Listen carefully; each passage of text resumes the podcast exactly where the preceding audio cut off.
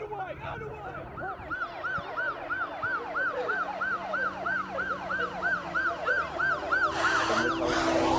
doing really well. I, I saved up quite a lot of money. Like Caravan with People them. know the music. Um, I ended up getting beaten up on me. I was drunk with no tool. The duty solicitor witnesses the lowest moments of human life moments of fear, of remorse, of confusion, and anger. But it's also an emotional journey for the solicitor. No visit to the police cells is ever taken lightly.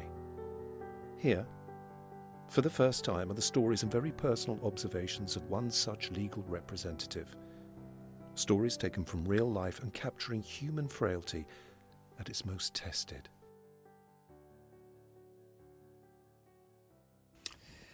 The investigating officer told me they didn't want to deal with her straight away, as she had defecated on her clothes whilst in her cell.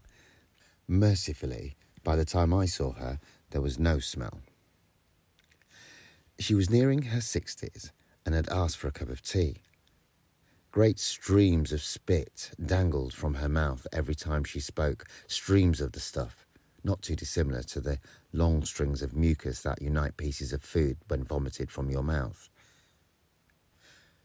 The speed of her delivery was matched by the energy at which her spittle shot from her mouth, spitting and streaming, quite a combination.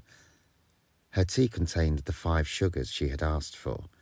She smiled. I tried not to stare at the one front tooth she had remaining. Kind of reminded me of Grotbags, you know, that character from the children's TV show of the same name. Brilliantly played by the late Carol Lee Scott. Anyway, I digress. Just looking at her made me want to heave, but I was mesmerised, watching the spittle flowing into her cup. It didn't deter her one bit. I don't even think she noticed. She drank her tea as eagerly as a dog drinking water after a long walk. Her skin was like black porcelain. It wasn't blotchy like mine. It was just one evenly toned, smooth, all round colour of matte, pure black. In another life, she could have been a Nubian queen, with the addition of a full set of nashes, of course, and not the drug addled vagrant sitting before me, arrested for possession of Class A, the particulars being caught smoking a rock of crack on the streets of South London. What do you want me to say? She barked in her raspy, hoarse London accent. Some people like a drink.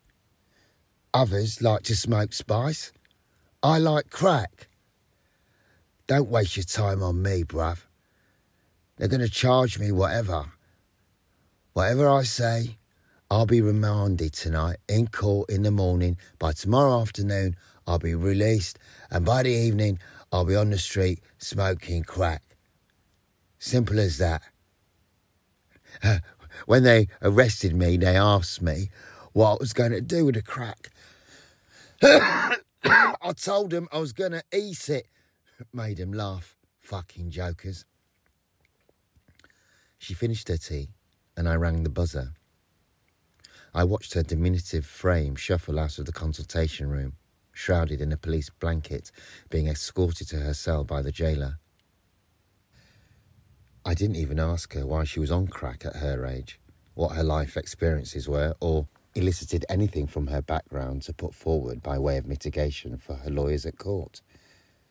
She had given up, and rather disappointingly, so had I.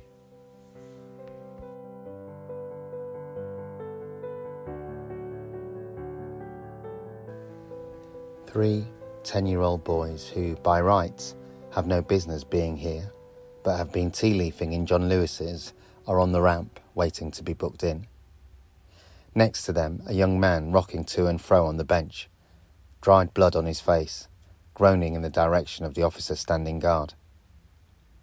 Behind the young man, an old lady, probably not that old, but crack's not great for the wrinkles, shouting at the top of her voice, You stupid bitch!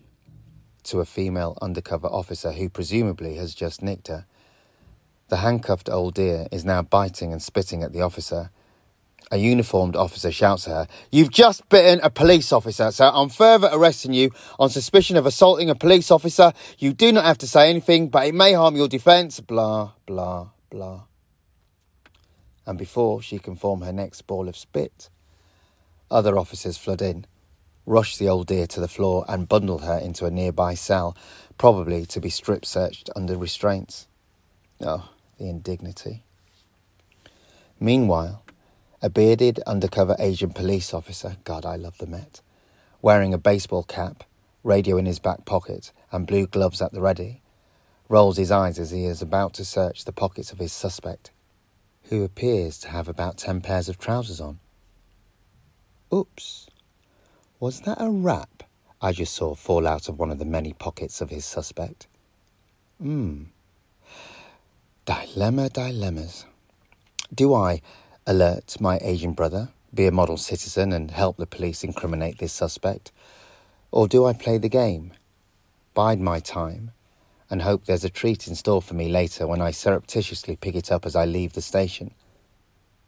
The officer looks at me in that knowing, rolling his eyes kind of way. We exchange a smile, and I look down at my files, readying myself for the night duty ahead. This Nick is going to be a bitch tonight.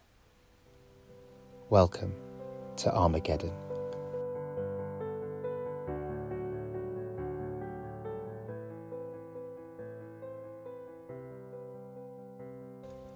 I'm in a small room with a police officer about to deal with a client who has been arrested for assaulting two security guards.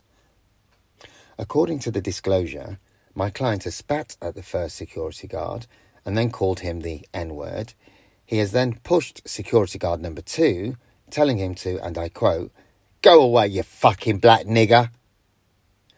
Client has then shouted within the earshot of members of the public that the grandfather of security guard number two came over to this country to clean the shoes of the client's grandfather, and then is heard shouting that he doesn't want to be anywhere near black people.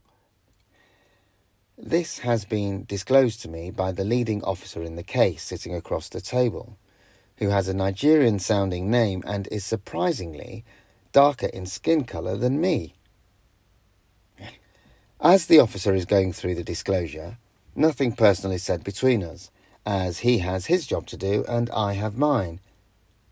But I notice his smile is beginning to widen as much as mine, which I guess will be in sharp contrast to the look on my client's face when he is brought into the room and claps eyes on the pair of us two. Hashtag instant karma.